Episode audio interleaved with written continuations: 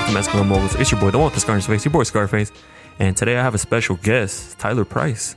Thanks, man. Call me special. That I appreciate that. I'll take it. Uh, of course, we special guest. Uh, cause you are, well, where I got to know you from was from Lyle Model.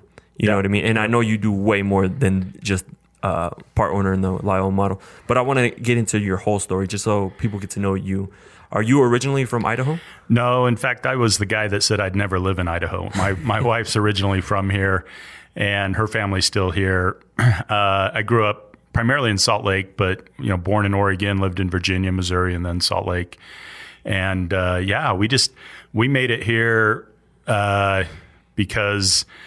Uh, well, we were living in Salt Lake and things had kind of gone bad for us. We almost lost a house. We barely got it sold, moved in with my parents. I mean, it was just one of those stories where, you know, we had three kids and one on the way and my whole, our whole life had fallen apart. And, and then uh, my wife was helping run schools uh, for cosmetology. And she said, Hey, we got to go open our own school. And it's like, we could barely afford, you know, just to live.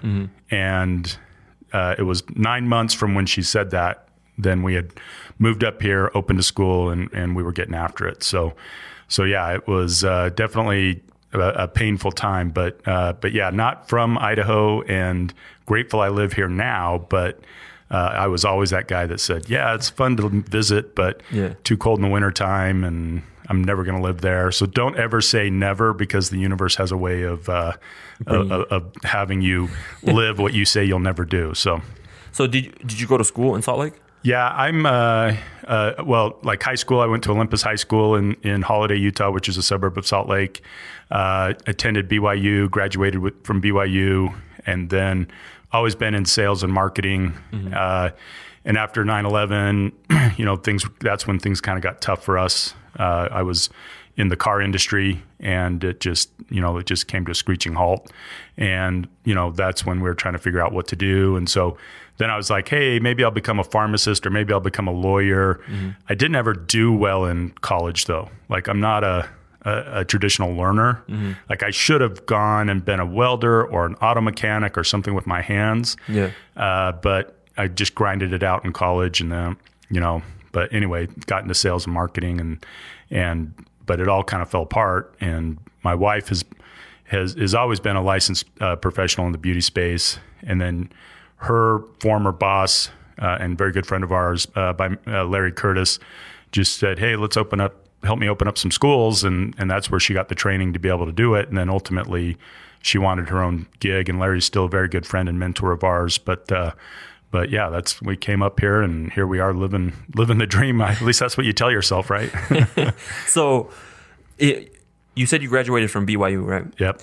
Did you, is that in marketing? So no, it's geography and Japanese. So I can't think of a more worthless degree to get than geography and Japanese. So the intent was, you know, uh, my my brother went on and got his MBA. My younger brother went and got his. Uh, my dad was was is a CPA or was a CPA. And so the intent was just to get a degree and then go get a better degree. But I hated college, so it was like, well, why would I go do that? So, so I anyway, when I was in college, I liked geography, and I spoke Japanese, so that was why I just kind of went with that. So So you didn't have a, a real plan afterwards? that's kind of my life. Thanks, Edgar. No. The guy without a plan. That- I like that. I'm going to get a T-shirt that says that. No real plan. no real plan. At least you had some sort of like uh, degree that you wanted to do. I know because I, I recently went back a few years ago. I'm about to graduate too as well. Uh, but people don't know what they want Yeah. because there's like so many options. And now when you get pressured with the like, okay, what do you want? They're like, oh, I don't know. Uh, I know this. Uh, even my cousin, he switched. He was gonna be a physical therapist, but then he switched. Now he's en route to become a dentist. Yeah. You know what I mean? Like it just changes it. But that changing added so many more classes to his like Yeah. schedule. And at least you had something going. You know what I mean? Like Yeah. but I feel so I my bachelor is going to be in uh, communications and visual media, right? Mm-hmm. And so I'm thinking I'm going to go back to school. Uh, I'm going to learn a whole lot. I haven't really learned anything, to, to be honest. yeah. You know what I mean? Like, Yeah. Uh, I, of course, I took all the generals and things like that, but the, just the basics you take in high school too. Yeah. But the the classes that I thought I was going to learn a lot, I really didn't learn any. I learned more off of YouTube than I did off uh, the Yeah. And, and, and I think that's what we're seeing nowadays is there is a significant shift in how people learn. I, being in a trade school, or, you know, we own Austin Kade Academy, which is a trade school. I'm a big fan of the trades, and whether that's in the beauty space or you know, auto mechanic, electrician, whatever, uh, dentist. Quite honestly, that's a trade. You, you know, you have or doctor is a trade, but you know, there's more schooling involved. But I think there is this trap of hey, go to school and then you make more money. And that's no longer the case. Uh, there are there's still a place for higher education. Uh, don't get me wrong, but I think that more people need to look at what what brings me joy, because you know, just in talking with you, you enjoy the art of photography. You enjoy the art of conversation. You can make cool things, but you could have done that with or without that degree. However, I will say to your credit, quitting, which is something I learned from my dad, quitting is a habit. So if you would have said, you know what, I don't need that and quit, that can quickly escalate into a habit of, oh, I don't need that and then quit versus facing the adversity almost. Uh, you hate to use that word, but the, the toughness of finishing. Yeah. I mean, that's what that's what people need to do is just finish. I don't care what it is, you got to finish. Yeah, I'm glad you brought that up because that was actually a big thing. That I'm like, I came this far. There's there's no like I don't quit. I don't like to quit anything. Yeah. So I'm like I'm gonna finish, even though it, it just. I remember the first day of advanced photography. Right. I'm thinking in there. I'm like, all right, I'm gonna learn some stuff I didn't know. They were. You see that light right there? Yeah. They were showing us how to turn it on. yeah. Yeah. Yeah. And yeah. I was like, wow. Yeah. I was like, this is what I'm paying for. But I've learned some things here and there. Yeah. You know, you don't know everything. Right, right. Uh, there's some things you learn. But that's probably a tenured professor that is teaching you how to flip a switch, right? Yeah. So, yeah, which kind of comes anyway, neither here nor there. Yeah, you don't know where other people's uh, level is at yeah. either, too. You yeah. know, it's, it's, not my fault. I spent hours and hours watching YouTube videos. Like, yeah. I just find YouTube weird, but I want to get into your Austin Kade. Yeah. Yeah, because you, you, you're, you and your wife own it? Yeah, yep. What made you decide? I mean, obviously her, but what made you decide to get involved into that as well? You know, at, at the time that she and it and it literally happened where she was running schools and I was home with the kids. There was just this flip in in uh, where we were in life. Mm-hmm. Um, so it, it, it, the involvement was more of she wasn't asking, "Hey, should we do this?" She was saying, "Hey, I'm going to go open a school." So it was more of jump on the train or be left in the at the train station, really. Um, and so, because again, we didn't have any money. We were had just gone through financially a very difficult time. We were just kind of treading water at, on a good day, and and there's a lot of capital involved. There's a lot of issues involved in opening any business, and uh, so to for her to say I got to have my own school, and then it was like eight nine months later it was open.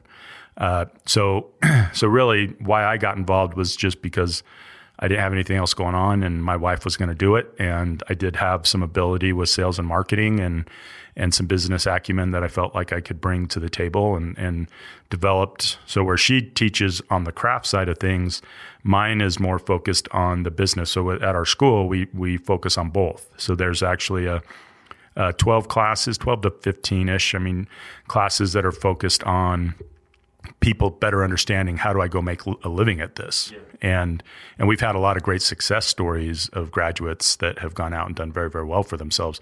And they always thank me for that. And the reality is they did all the heavy lifting. I was just the guy that researched it and said, "All right, this is th- these are the key performance indicators for the space. This is a proven method.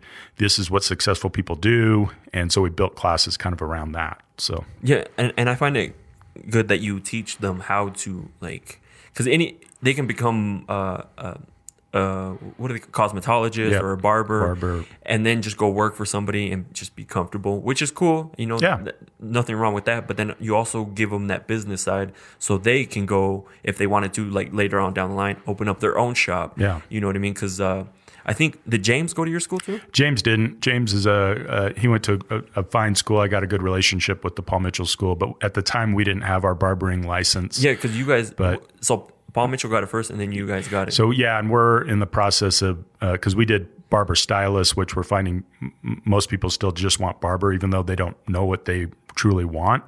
Like from a, a, a real standpoint, I get why they want just barbering, but the barber stylist is a little more flexible license, but it, it takes more time. So, but yeah, we are adding just the straight barber license too. But yeah, Paul Mitchell, those are my friends actually. We're, Yeah. we're competitors, but nothing negative to say about those guys. But James is just an awesome kid that I've gotten to know Yeah. uh, and really proud of what he's doing and just grateful to be able to call him a friend too. So So let, us go back to like when you're gonna open the shop Mm-hmm. uh, or the school, I should say.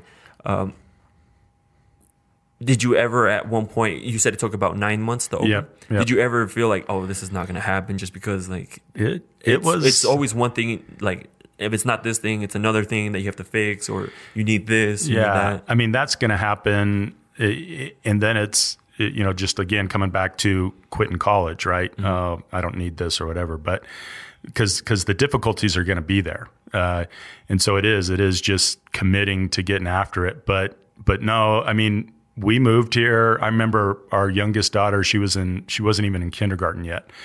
And we were moved here and we were going through the struggles of getting the school even open and stuff. And it was, it was hard. It was difficult. And I remember her going, I hate this place. When are we moving back to Salt Lake? And it's like, we're not, honey. She goes, it's cold here. The wind blows. It smells like cow poo. I mean, this little four year old skip just lecturing me. and, and it's just kind of, I don't know, there's a philosophy eh, of, and I don't know that it's historically accurate, but what I've heard is that when uh, the Vikings would come in to conquer land, they would get up, they'd pull their boats up on the shore, and they would light them on fire because there's no retreat. You either go conquer or you die trying, and that's it. When you have options to retreat, then you're setting yourself up for failure. And so for us, we were here, we were all in. There was, I mean, we got four kids. We had kid, our oldest was in high school, our youngest wasn't in school yet. Put the kids in school. Uh, grateful to my father-in-law who had an extra house that um, he let us uh, use for for a few years until we kind of got on our feet. Uh, but but yeah, I mean, when you're starting something, any opportunity that you have to back out of it is was you creating an opportunity to fail at it. Yeah. And not saying you're going to be successful or not, but you the boat has to be burned. You just got to believe and just go for it. and you always get there's always thousands of ways reasons to stop something you know what i mean like and people will take that be like oh i can't do it oh like it's me i love starting something Yeah. from nothing like Yeah. like i love doing that you know i I love the challenge of like trying to build it into something you know because i've built several different things and i just love that whole the, the growth of it you know so when you got you guys open it right do you know do you remember what the date was that you opened it Yeah, it was April uh, 16th, I want to say 2008. Okay. It was just right after tax tax day. And was it um it, it was just a, a beauty school at first, Yep. right? Yep. Did you have a full class or was So we it- did. We got we came in here, we started advertising. I mean, we would meet with people either at our house or their house. We didn't even have a physical location. We didn't even know where we were putting the school. And started signing people up. Brittany Bingham uh, was the very first now it's Robinson uh, Robinson, uh, but anyway, she was the very first uh, student that we ever signed up. We went to her house. Uh, we had a great conversation. She gave us money. I mean, and, and it's just kind of like, yeah, this is what we've done in the past, and this is what we're doing now, and we don't know where it's going to be. And and we had a hundred percent sign up rate. The first thirty people that we met with, we signed up. So, and we started our first class with with thirty kids in our day and night school. So, Oh dang. So it's it's day and night. Yep. And ever since then it's been pretty consistent. Yeah, yeah, we're, we've kind of got an interesting business model, um, and it's not just us; it's any schools. Uh, when the economy is stronger, you see people take jobs that maybe they don't want, but they but they can make uh, ends meet. Uh, and as the economy turns and is and is not strong, then people tend to go back to school, whether that's a trade school or uh, uh, finishing at a university or getting a higher degree. Uh, and so, yeah, so so that's what what you see. And so, in 2008 was the beginning of that uh, recession. and so we were we were a lot of people were looking to do something and and and it worked out really nicely and then you know since then we've we've been in a good economy and we still we still do okay but Yeah. but in a down economy is when we really do really really well we shine during a down economy so This goes to working with your your your wife. yeah Because I used to work with an ex girlfriend of mine, and it went completely downhill because we were working together. good so it's not just me So, uh, do you guys are you guys ever butt, butting heads? Oh yeah, yeah. I mean, and then it, it was good. It's good though. I'm going to say that. So we were always together, and it got to the point where when she wanted a vacation, she went and visited friends. On, you know, uh, but but no, it's it, we're we're really in a solid, great place. I love my wife, Allison. She's just awesome. Uh, and she just is someone that just like, well, why wouldn't you start that? Well, why wouldn't you know? She just doesn't see any risk in anything. She just wants. She just she would just go open up a business blindly, honestly, just no, just believing like, well, we're doing this, it's going to be successful. And for the first three years, it was just painful. And I mean, it worked, but it was painful. And then it started because in the beginning, when you own a school, you're not accredited, and it takes at least two years to get before you can even start that process. And then once you're accredited, then you can actually start uh, applying for financial aid for your students, which then uh, uh, helps out enrollment too. So, but yeah, in I'll say in the beginning, it was just like, oh my gosh, we need a break from each other because we are always with each other. Uh, but but it's worked out well. So I, I think my biggest thing when I was uh, business partners with an ex, um, we like you said, we would see each other all day.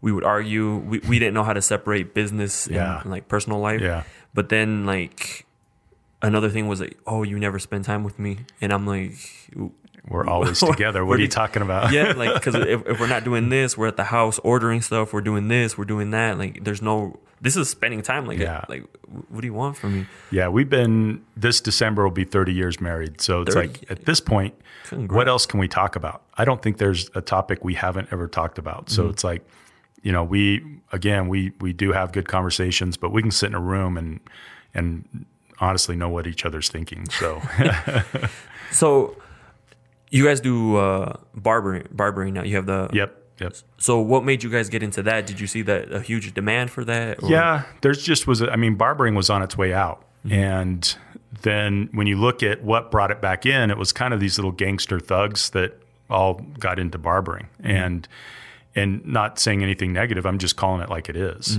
Um, and they they there was then it became kind of a resurgence of because like I said, barbering was it was on its way out. It wasn't it wasn't even on our radar. And so it's just if you as a business aren't looking at what does my clients need or want and pivoting, then you're going to get left behind. Oh, yeah. And Paul Mitchell was the first one to pull the trigger trigger and it was like adding adding a um, another license is an expensive process to do. And so um, we kind of wanted to wait and see because it, it's also putting barber boys and Cosmo girls in the same space, just as a reality show that people would pay millions of dollars to watch. Let me tell you. And but you know we're we're in the process of getting all that finished up and done. Uh, but yeah, so so it is. It, it just wasn't really on our radar. So we we went with cosmetology initially, then we added uh, aesthetics, and then we added nails, and then we added barber stylists, and now we're going to add the just straight barbering. So Okay. Yeah. Um. So, w- what made you guys decide to? I mean, you, I don't know if uh, your wife was involved too, but also partner up in a Lyle Motto. So so she's kind of just my support on that. Just like she, um, but initially, uh, my my purpose in doing it was to put a great barbershop in the area.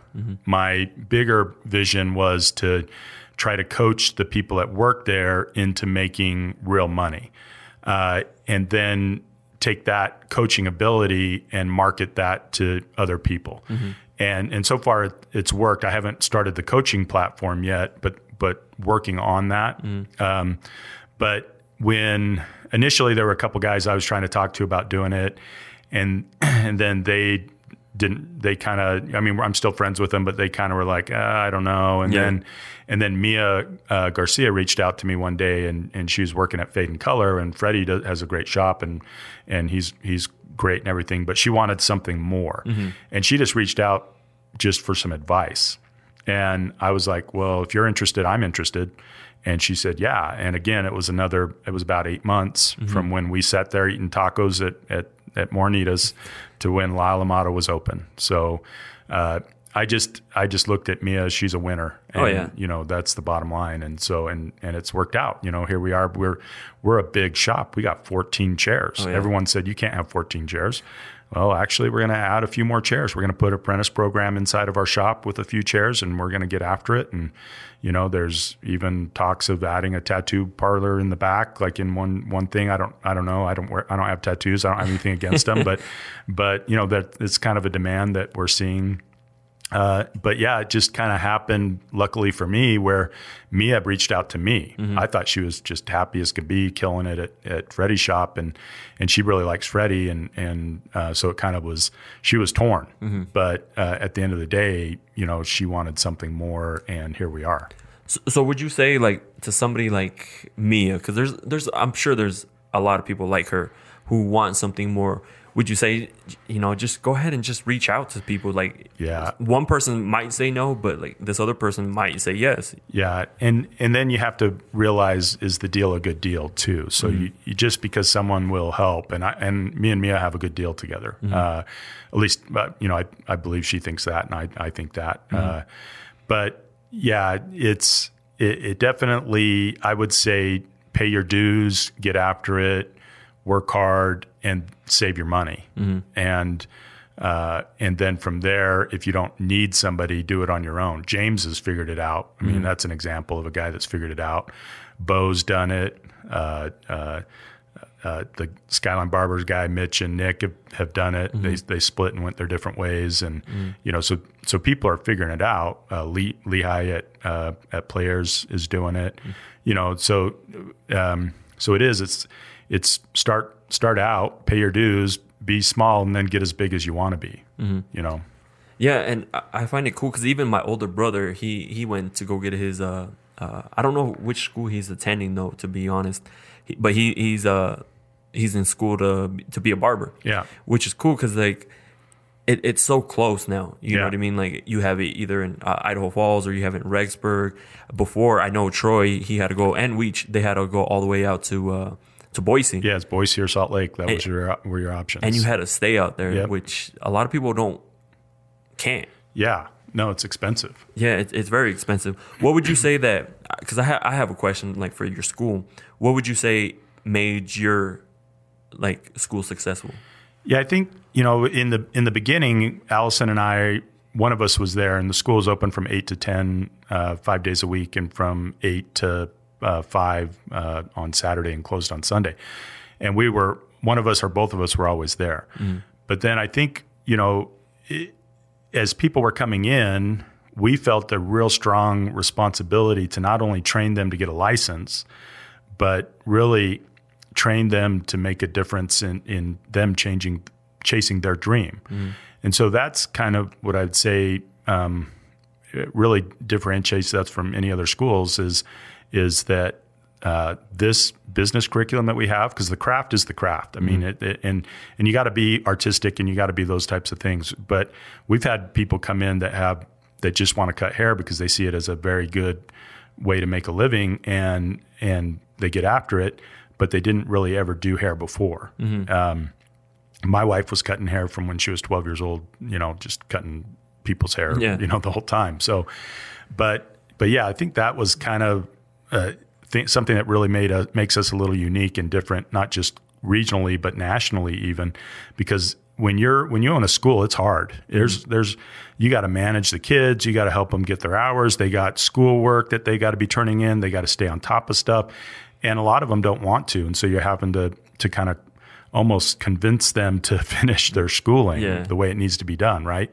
But so then, in addition to that, it went to throw in, hey, you know, you can make six figures working in this space. and, and that's here in small town Idaho. It doesn't matter where. You mm-hmm. can make six figures. I mean, I can reverse engineer that all day long, show them what their average ticket price has to be, how many clients they need to see, uh, all that. Mm-hmm. Like, like, so that's you know when when we really said, okay, these people are coming to us and trusting that they can chase their dream. Mm-hmm. That's a that's daunting. That's like stressful, quite honestly. Yeah. But for we just said, all right, anybody can go be successful. Now it's on them. Whereas before, I think schools it was more of, all right, here's your license. Now go figure it out. Yeah. I think it, we kind of try to put them in a better spot of, all right, here's your license, and you've been taught on what the client experience needs to be, on you know the good to great philosophy, on uh, setting goals, on you know all these these key performance indicators. So now you know your success or failure is on you. Yeah. Well, if you're giving them all the tools they need, uh, it comes down to them. You know what I mean? Because there's, uh, I mean, there's those people out there who think just because they get a license that everything's gonna go perfectly well Yeah. for them. Like they're they're gonna get a job somewhere or they're gonna open a shop. They don't understand like there's a lot of business behind it. Yeah. And not just that, you have to have a lot of self motivation to do it because if if you don't, it's just gonna be a waste of time and money. Yep. Yeah. No. It. It. And it's that's one of the challenges I think I see with the kids today. Mm-hmm. They are better people than I ever was. Oh yeah. I mean, when I look at them, they are more loving, they are more caring, they are more understanding, they care about the environment. I mean, just I can go on and on and on. Sometimes when it's like, okay, step up and do this, that's kind of where I think they sh- they kind of struggle a little bit. And I don't I don't know why. I don't know if it was us as parents making sure they all had trophies. I don't know if it was we are tired of watching this kid. Here's an iPad to shut up, and so we don't have to hear you whine anymore. I you know I don't know what it is, but it's there. It exists. But that being said, the Jameses of the world are out there too, right? Uh, Mia's of the world, you know, Mia's in her 30s, but still she's she's driven. So so if you just have a little drive and desire and then just realize, hey, I got to engage because that's what I see. Maybe that's, you know, I don't want to act like I have all the answers, Yeah. but, but maybe that's it is that the kids are good at texting, but not good at talking. And if you're going to be in the beauty space, you better learn how to converse one way or another or listen, Yeah. one of the two. So, Yeah, I I think that's something that's very key is listening to your client because when you make it feel like one thing that some barbers do that I've noticed is like they'll remember you if you're if you come keep coming back they'll ask about how you're doing if you're married your wife like uh they'll remember an event that you were supposed to do you know like things like that Yeah. go a long way so I think that's something that a lot of people in the uh, beauty industry uh, barber beauty uh, to take account.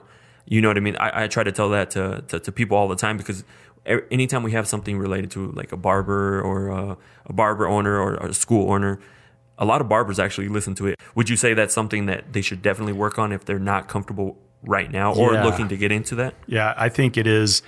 You better learn how to talk to people. And so the the thing that as I watch, not just in Lila Motto, but in shops, uh, any any place, sometimes the service providers looking for okay, I got to finish this and get to my next client, versus just take the no. This person's paying right now. You need to listen to them. You need to know what their next event or what their big event is so that when they show up next time, you can talk to them about it. Because that is far more important than the next haircut you're going to do. Because if we don't retain the business, so that's the thing is, you know, I there was a barber that we had, which will be nameless, uh, even though I feel like naming him. Uh, but and and he was good. He's solid at the craft. Uh, would never rebook a client would zero percent of his clients were ever rebooked. Not to say people weren't coming back, but then he was always looking at me like, "You need to get me busier." No, you need to retain the business. Mm-hmm. If you retain the business, because the most important business step, a, a barber, a stylist, an esthetician, a nail tech, a massage therapist, most important business step they're ever going to do, i- besides listening to their client. Okay, scheduling their next appointment. Okay, how many times do you leave the dentist office without your next appointment? And you don't even like to be at the dentist office. Okay, so so those guys figured it out. So that's what just blows my mind when. Uh, and so he he like said to me, he's like, "We're just a walk-in shop anywhere." And I mean, I dropped the f bomb on him. I was like, "You don't know what you're talking about. We are not." And uh, ultimately, I was like, "Hey, man, you know." This isn't the right shop for you. And, and, and he paid his rent on time. He was solid in the craft, all those things. And he was just like looking at me like, really? It's like, yeah, if you're not going to even try to retain your business and you expect me to, to make sure you have 40 plus clients a week, uh, no, we're not, we're not the right fit. Yeah, not just that. Like, um, one person, like, if someone comes to him has a bad experience, it could lead to that person telling another person, yeah. another person, and all of a sudden, like, you have this group of people that don't go to the shop yeah. just based off this one barber yeah. when it's not even like that. it's that. not even like that. Yeah, and it there was something that, and I don't know how accurate it is, but what I heard was if when someone has a great experience, they tell four people. When someone has a bad experience, they tell seventeen. Oh yeah. So so yeah, it's like yeah, you can't shoot yourself in the foot, right? So, yeah, and they always. This is just how people are. Like, say somebody has a bad experience. Um, you know, it's not bad for everybody. They'll be like, no, no, don't go there because this happened, or so and so said this happened. You know what I mean? So like, people because I've been into the first time I've been into the shop was that day you guys had the event, and I'm Yeah. like, this place is nice, Yeah. and I like how it's it's like simple but not simple. It's catered to whoever's like their area. You Yeah. know what I mean? Like Yeah. I saw that you guys had a. Daniel's art on the wall, and Yeah. like you just have like random things, but it gives it like its own s- style, if that makes sense. Yeah. Yeah. No, we used to have Volkswagen bugs and, and Yeah. buses in there and stuff, but we had to we had to kick them out. Unfortunately, uh, that was just something I liked uh, because we needed the space with COVID. We had to start spreading out further, and they and just those those vehicles unfortunately had to go because they were taking up too much space. But but yeah, we we want it to be their space, but we also want it to have a theme a little bit, and and really the theme is we're here to work hard, Yeah. and we're here to build a business, and so uh, in our shop, you know, when you look at working in business and as you grow your marketing company, you're going to need to have a employee handbook, right? If you don't already have one, at some point you're going to need one because the more people that get involved in what you're doing, uh, you're going to need to set guidelines and rules, right? So I hate guidelines and rules. so we have four rules. And and so it's rule number 1 become a great business person. Rule number 2 don't steal. Rule number 3 be respectful. Rule number 4 have fun. Every business in America that should be it. That four rules. And if you violate any of these rules, you're not you're, you don't work here. But if you go to uh, big companies, if you've ever worked at at because uh, where where were you working I forget. You were had a uh, job that you didn't love, but you were. Oh, that it. that was a. I'm happy to name them. It was Challenger Pallet. It was out on County Line. Yeah, Yeah. I hate I hate that place. Yeah, but they probably had like a oh, manual, right? And and some of those manuals, you'll spend the whole a whole day where they're paying you to read this manual, right? Mm-hmm. And sign here, sign here, sign here, sign here. No, be disciplined. Be a great business person. Don't steal. Mm. Be respectful. Have fun. What more do we need, right? And so, anyway, that's that. And by and large, that being said, if you ask the La Lamato kids, they they live the rules. But if you ask them, hey, what are the four rules? They're to go, uh, we have four rules. So I wanted to touch a little bit back on what would you recommend to up and coming stylists or barbers to to become better, like uh, to grow. You know what I mean? Like rescheduling, but not just rescheduling, like giving that their client at the time a better experience. Yeah. What would you recommend for them? So I think it is. It it, it doesn't have to cost you money um, to do something. Like I don't believe in doing things for free, but if you're doing an add-on service, maybe you reduce that additional service. But but really, you, you got to look at it because in the beginning it, it is about finding clients okay? So knowing that then every client that you have is one less client than that you have to find if you retain that business. So so for me you know in addition to being in a good shop wherever it is and have finding a mentor and if you don't have one you better get online because youtube's full of them Chris Bossio is an amazing young young young guy but speaks wisdom. He's primarily in the barber world, but the things that guy speaks are just like it transcends any vertical. Um, you know, we had uh, we anyway. The, it, it's it's finding whatever it is, whoever it is. If it's a book, if it's whatever that, but you've got to find your compass in this whole thing.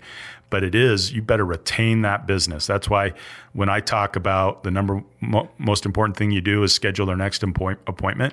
If you can schedule sixty percent of your clients in a week, then that means in the future that sixty percent of your week is already booked. Yeah. and that future in our space is is anywhere from two to four weeks is all. So Uh, when people rebook clients, they typically will get two more appointments out of that person a year. When you take the number of clients times two and times your average ticket price, that can be upwards of $20,000 more in a year that you stand to make just because you do that one step.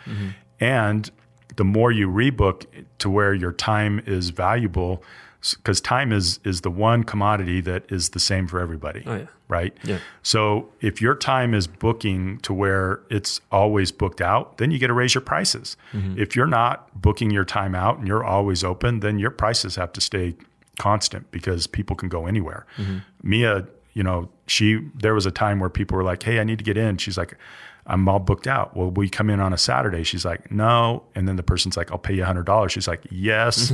so, so anyway, how many people in Eastern Idaho are getting hundred dollars a haircut? you Yeah. know? So, what would you recommend to someone who's extremely shy? Yeah, get over yourself, right? you better learn how to talk, and that's it. I mean, I get it. I'm actually I'm shy by nature. A perfect day for me is I don't talk to a single person, mm-hmm. but it was doesn't feed my family, mm-hmm. so I learned how to talk, and I'm good at it. Mm. Uh, well, not to sound arrogant, but I can I can carry my own. Oh, yeah. right? So so yeah, if you're shy, so that's what I tell people in, in one of the in one of the business classes is you got to look at what the client wants because if you're shy, the only clients you're going to get are talkative clients because uh, other shy clients are going to come in and it's just going to be awkward silence the whole time, right? So if you're shy, you got to learn how to talk. If you like to talk, you got to learn how to shut up. Because if you don't, then the only client you're getting is the shy client because the talkative client wants to talk and you're talking over them, right? Yeah. So so yeah, if you, but that that's one of the bigger things is if you're shy, you better you better find some uh, some outlets to come up with interesting conversation because it's easy once once you start asking a few good questions, then you just let them do all the talking. Yeah, I, I feel like they shouldn't wait until they get into the seat Yeah. to start doing that. What I used to do before, because I used to not talk a lot, uh, I would have, to this day, I still try to do it. I try to have a conversation with one person, even if it's brief, that I don't know. Yeah. I, if, if I go to the gas station, I'll Yeah. just small combo, not, nothing like massive. You know what I mean? Like Yeah. small things like that because it breaks you out of your little comfortable shell. Like now you have to talk.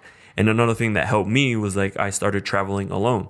So if you travel alone, it, you're either not gonna have fun or you're gonna have fun. Yeah. If you become a little bit more social, meet new people, which I've met people I probably would have never met if I would have been shy, just by small conversations, Yeah. small little things, Yeah. and you never know who you'll meet, and they'll help break you out of uh, this the, essentially little shell. Yeah. you, you know no, I mean? and, and in your case, I mean, it's could be a potential listener, right? One Yeah. more listen to what you do. I mean, you this this podcast. If if anyone hasn't listened to this, if this is your first one, you've been missing out because there are far greater guests than than me in this thing, right? I appreciate it. Uh, but but you're great as well too. Well, no, I bet. But the second that you had Mia on, I started listening to them, Mm-hmm. and and I was like, hey, well, this is cool, and and they are. They're just good little conversations. But but the fact that you'll engage because you could easily tune out, and Yeah. that's what too many people do is is if they're traveling or they're doing their thing, they just put their AirPods in and tune the world out. Yeah. Well, that's not how the world works. Not saying that there aren't times where you can't do that.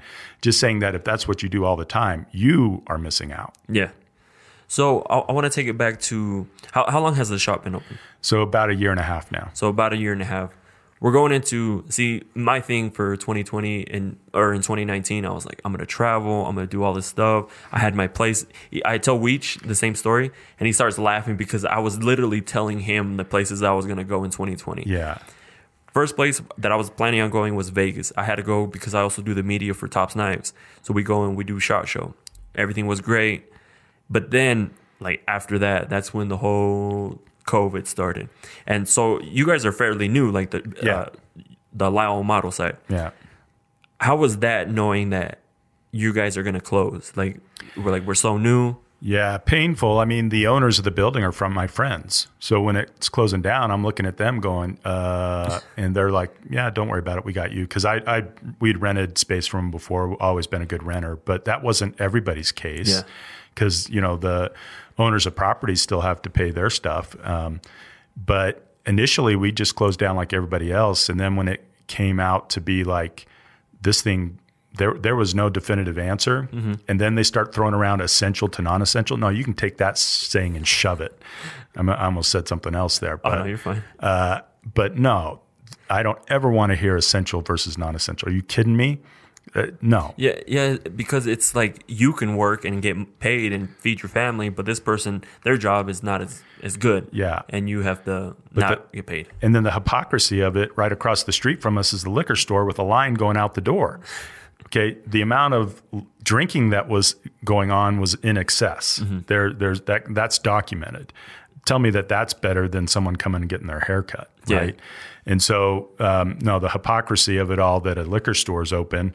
Of course, you know that's state revenue uh, versus you know uh, whatever. I just I anyway we yeah we chose it to to open up Yeah, because you got to think about your your barber's working Yeah. for you too. Because it's Yeah. yeah, you don't have to pay your your tenants like the rent, yeah but then that still doesn't mean they're getting paid. Yeah, you know what I mean. Like, so I know you had a conversation. I, I'm pretty. Uh, was it a conversation with Brad Little?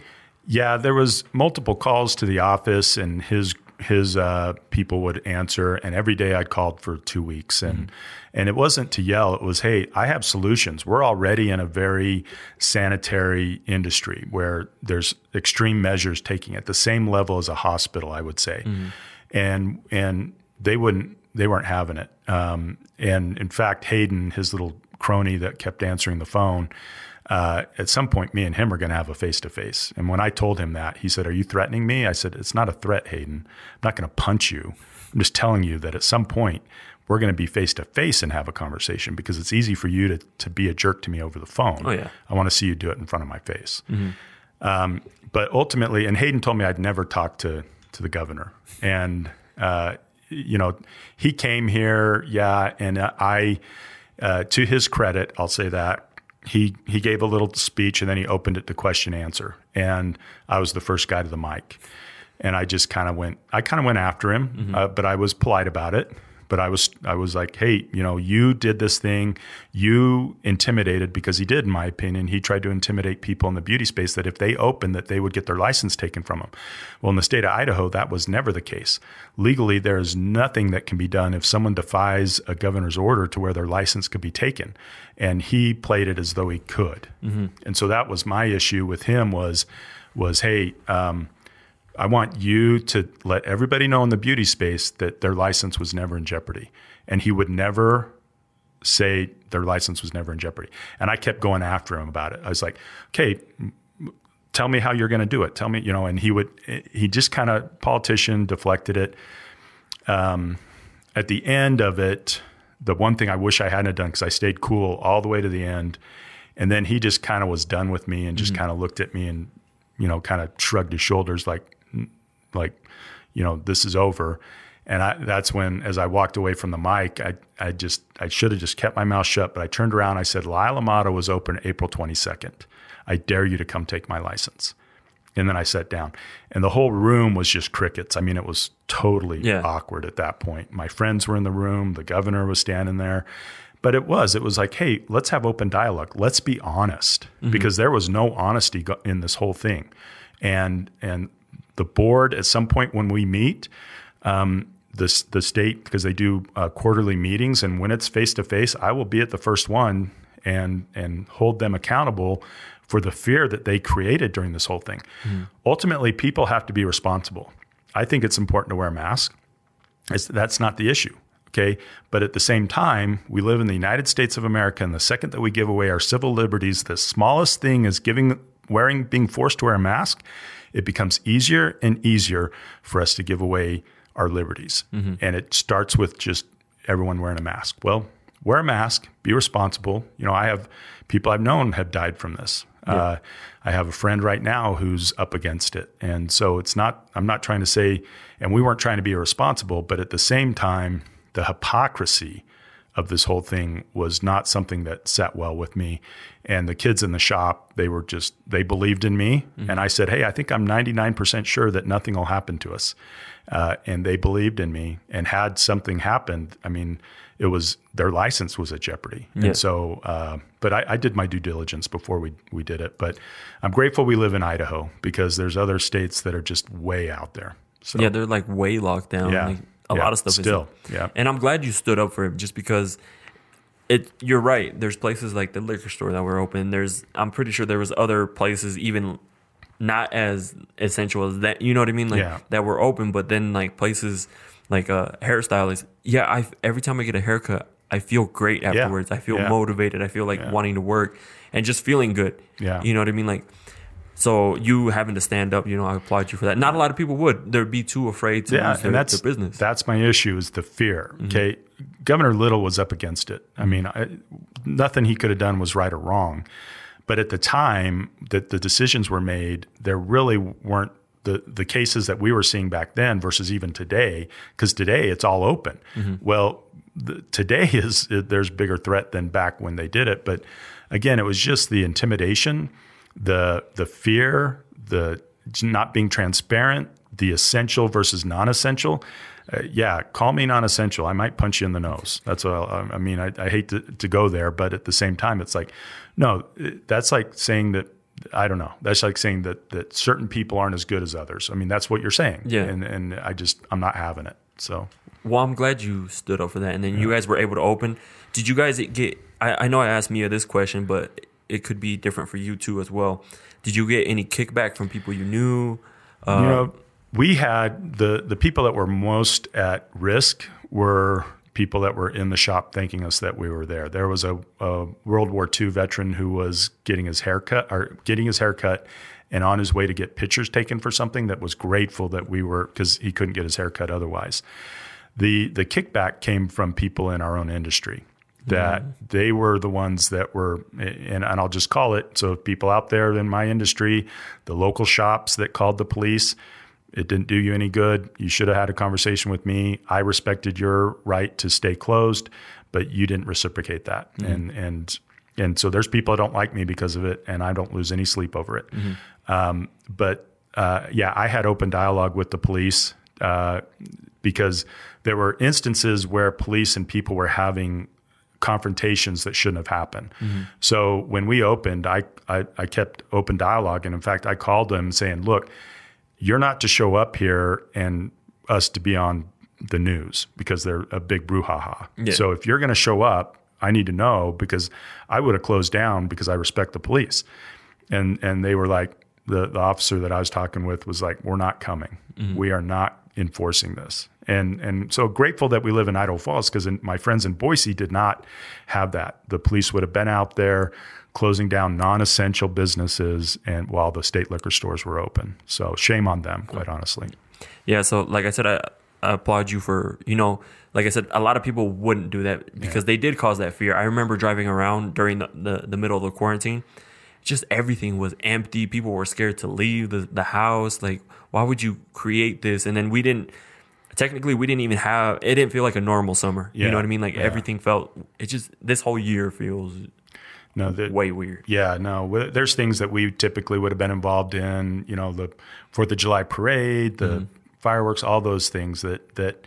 I mean, that's big for our community. That those are fun times, and and that didn't happen. And you know, again, neither, neither here nor there, but it is. Um, it, it didn't come without stress. I want people to know that it's not like I was like standing there with my middle fingers up, just telling everyone where they can go.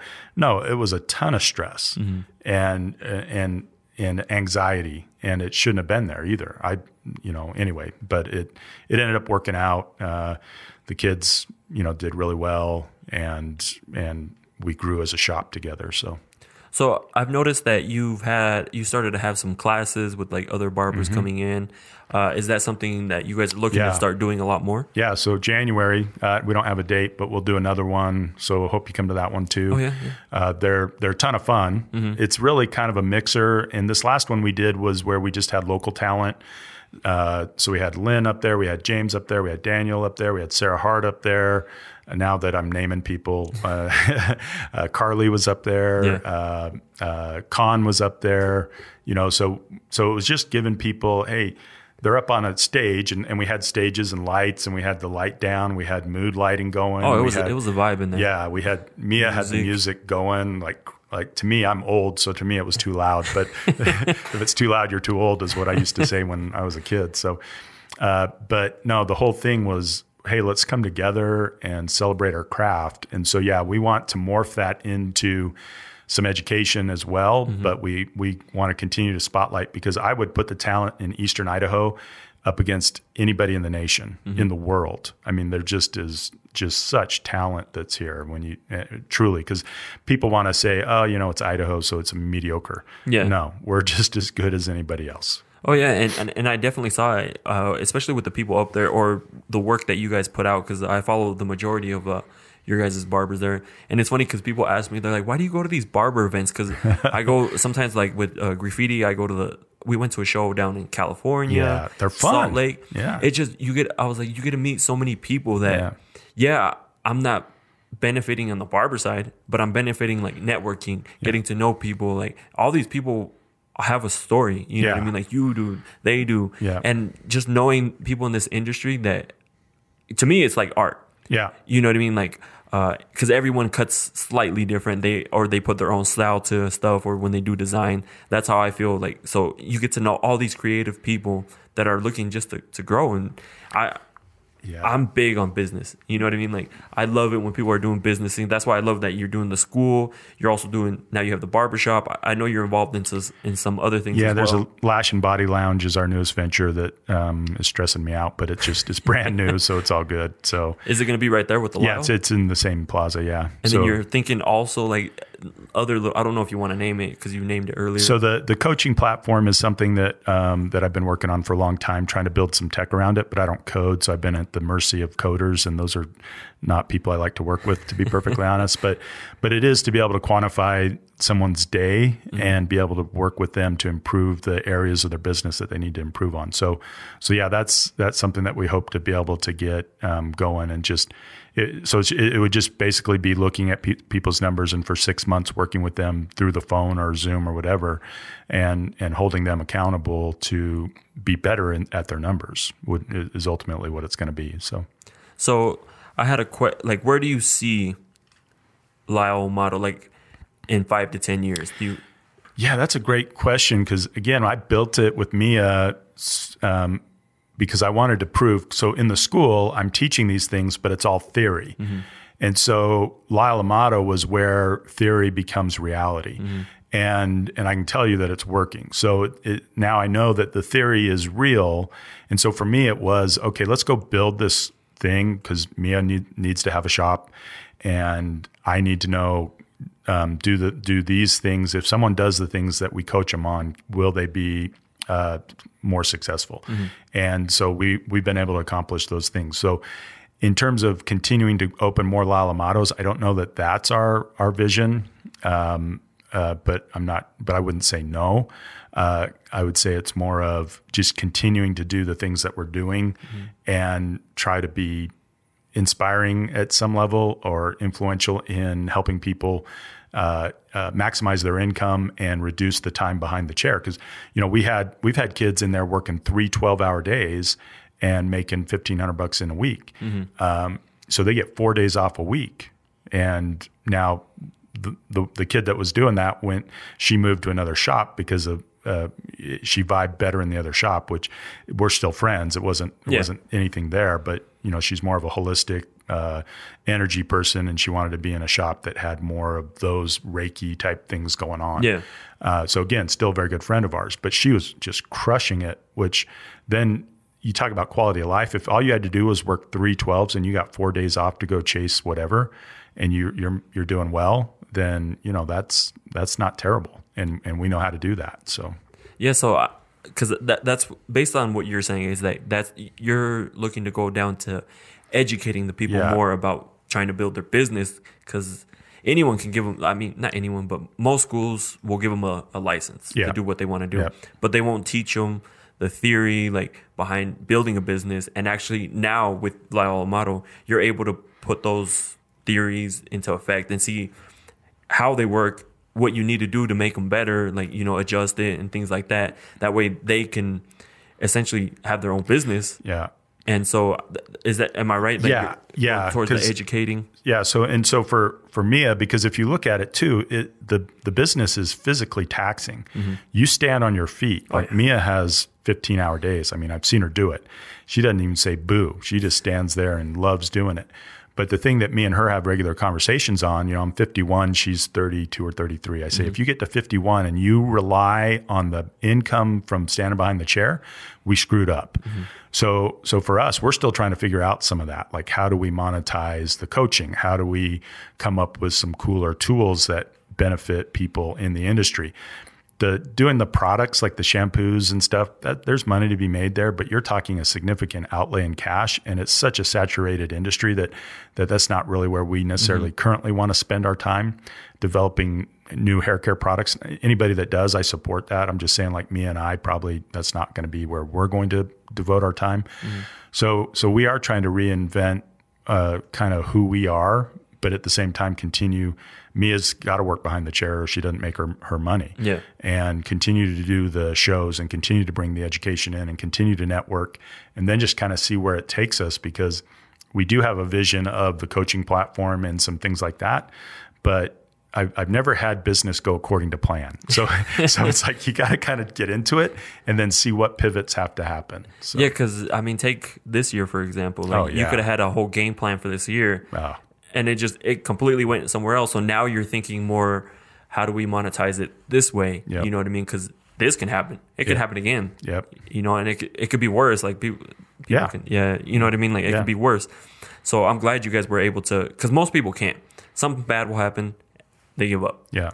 uh, that whole quitting mentality. Yeah. But like, if you're able to like, okay, we can't do that. Let's you know, let's slightly change this way. Let's focus on educating, Yep. which is cool because, like I said, in, in most high schools, they don't teach you like the business sense, like the No. financing, accounting. Oh. They'll teach you. They they teach you how to gr- graduate and go get a job somewhere. No, we fail our youth regularly because we don't discuss the difference between good credit and bad credit and mm-hmm. what and and how to balance a checkbook. I mean, there should be a whole class on, and maybe there is. I just didn't. I don't see it in the in the schools, but. Um, you know, I know the high schools are really pushing. uh, Well, I don't even know. I wouldn't say they're really pushing, but the kids have the ability to get their associate's degree before they graduate high school, which then eliminates two years of college, which is basically two expensive years of college of all the stuff you just did in high school Yeah. right? So so I applaud the high schools that are motivating their kids to get their associate's degree while they're still in in high school because that's two less years of them being in college, right? But yeah, I think I think kids really need to understand a lot more than than reading, writing, and math, which are the three essentials. But but yeah, why why do you want good credit? Well, if you have good credit, you pay less for car insurance. You pay less on loans like car loans or home loans or you know all these other things that really shouldn't you shouldn't, but you do. So mm-hmm. the people that have good credit end up in a, in a month spending less money than the people that don't. And the people have good credit versus bad credit, there isn't significant uh, thing, uh, things that to have good credit, you don't. It's not like super hard to do, but you just don't know, right? Yeah.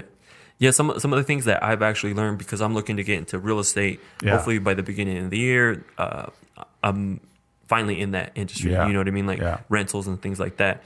Uh, when you get taught growing up, you get taught like, bad or debt is bad Is bad, yeah. overall. No, yeah, But they, they they don't teach you like what's a good debt, what's a bad debt. Yeah. You know what's a liability, what's a, what's an asset, Yeah. and things like that. And I've been learning all this, and I'm like, why why aren't we teaching this in high Yeah. school? Like, yeah, I it, it took me. I'm 32 now, like learning a, a lot of this stuff. You know, like I'm into stocks now. I'm getting into real estate now. I'm doing my uh, media company. You know what I mean? Like, and none of this, like. I'm pretty sure none of it came from high school. You Yeah, know it's yeah. all like It's all from like people like knocks, yourself. right? Yeah, Yeah, people learning a thing or two from you, from this person, from everybody, just because they came to realize, you know, like hey, like or have that self motivation like you guys did to to open up the school. You know what I mean? No, nobody was going to give it to you. no, Yeah. you had to go out and get it. So I, I feel like we need uh, more people like that. That's why I like having this podcast, so we can have people like yourself educate these people. So now, hopefully, people will reach out to you if they're looking to get into to school, or if not, they have like like questions about becoming a barber I, at, at I just I just love to talk to people. So yeah, if anybody, of course, if you want to come in and tour our school, I'm all over that. But Mm-hmm. the, there's other great schools here in the area. Uh, I think that we're the best, but I also have, uh, uh, you know, I, I have a bias. I have a bias. So uh, I get along with like Vogue. I get along with them. I get along with Paul Mitchell really well. And so you know, it's not like we we actually don't hate each other. Uh, we we work well together. We work on things together. But but yeah, if people want to come in and talk anything, I, I currently have a small business at the Small Business Development Center. I work uh, part time. Uh, and we help people that are starting their businesses up or looking that just want to look at uh, at their industry as a whole. And we sit and talk like like to to kind of your point. So I was visiting with someone, and they needed some capital, but it, it was going to be hard for them to go to a bank. And I and and there's a there's something called the Regional Development Alliance, which has which has capital, but it's at a higher interest rate. But it's easy. It's it's not that it's easier to get, but it's a quicker time frame to get it yeah. But you're you're you could be as high as nine percent interest or better, and and the person that that was uh, with this person said, "Oh, that's a terrible loan," but which is an, an inaccurate statement. However, um, in their current situation, they're giving up forty percent of their income. So, so if you take a loan for nine percent and pay it off quicker, you're in a better position than continuing to give up forty percent of your income. Uh, and so sometimes people don't look at it. So, so leveraging properly, Yeah. to your point, because you're taught no debt's bad, debt's bad, debt's bad. Yeah. No, leveraging to where you can make money on somebody else's money and you have to pay interest and then get it paid off. That's a good thing. Yeah. Not paying it off now, that's a bad thing. So Yeah, seeing people don't. I, I feel like I'm glad now we have this whole like social media, uh, YouTube, so people can try to share Yeah. this information. Yeah. You know what I mean? Because some people don't realize that.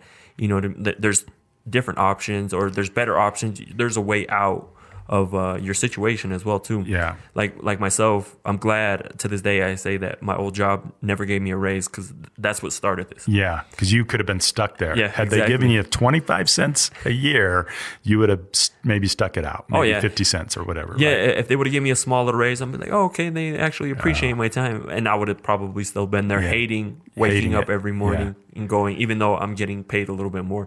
But it would have never led to this. Like, so Yeah. sometimes, uh, you know, you just got to go out and make it happen, though. It- this didn't happen just because I was like, yeah, screw that place. I'm going to go do this. Yeah. No, it, it took time. It, it takes a lot of time. It takes a lot of work and a lot, a lot of self motivation because a lot of people like to, today, they call it lazy Sunday. I'm like, for what? like, you know, there's plenty of stuff to be out there doing Yeah. to grow, especially if you're not where you want to be. yeah. Wh- Why are you taking a lazy Sunday? Yeah. Me, I work seven days a week. Yeah. Even, but I love it though. You know what I mean? I love being here, having a conversation. People think this is work. This is fun to me. Yeah. I love doing this. No, and you and you do great at it too, by the way. But like I said, I've been listening to the podcast and I'll keep listening to it. So Oh, you're doing thanks, great things. So yeah. But uh, l- let them know where they can reach you if they have any questions. So yeah, um, so Austin Kade Academy, Lyle Amato Barbershop, and uh, Lash and Body Lounge. My cell number is 208-360-1461. I put that out everywhere, just so you know. Because uh, if someone has an issue with one of my businesses, I want them calling me. If someone has a question, I want them calling me. I mean, I like to meet people. So there's not a lot of people that give out their cell number. You call that number, and that rings this phone right here. Nice. And so, yeah, if somebody uh, you know, if, if you feel like I could help you with anything, um, I'm always open to, to talking. So Yeah, and we need more people like you. So thank you for reaching out or letting people reach out for you like that. And like I said, I want to thank you for coming on. I wish nothing but success for you. Hopefully, we can we can do something here in the future. Yeah, you know I hope mean, so. like work together, do something together. is that a Scarface sticker there? Yes, it is. So I can have one oh, and Oh, yeah, stick yeah. it on my bug. 'Cause Oh, that's yeah. my thing is I put stickers all over my stuff. So oh yeah, that's a cool one. Yeah, we'll give you a few. You can take Yeah, some after this. yeah. But No, thank you, Edgar. Appreciate you, brother. thank you for being on, and thank you guys for listening. We'll catch you guys on the next one. See you guys.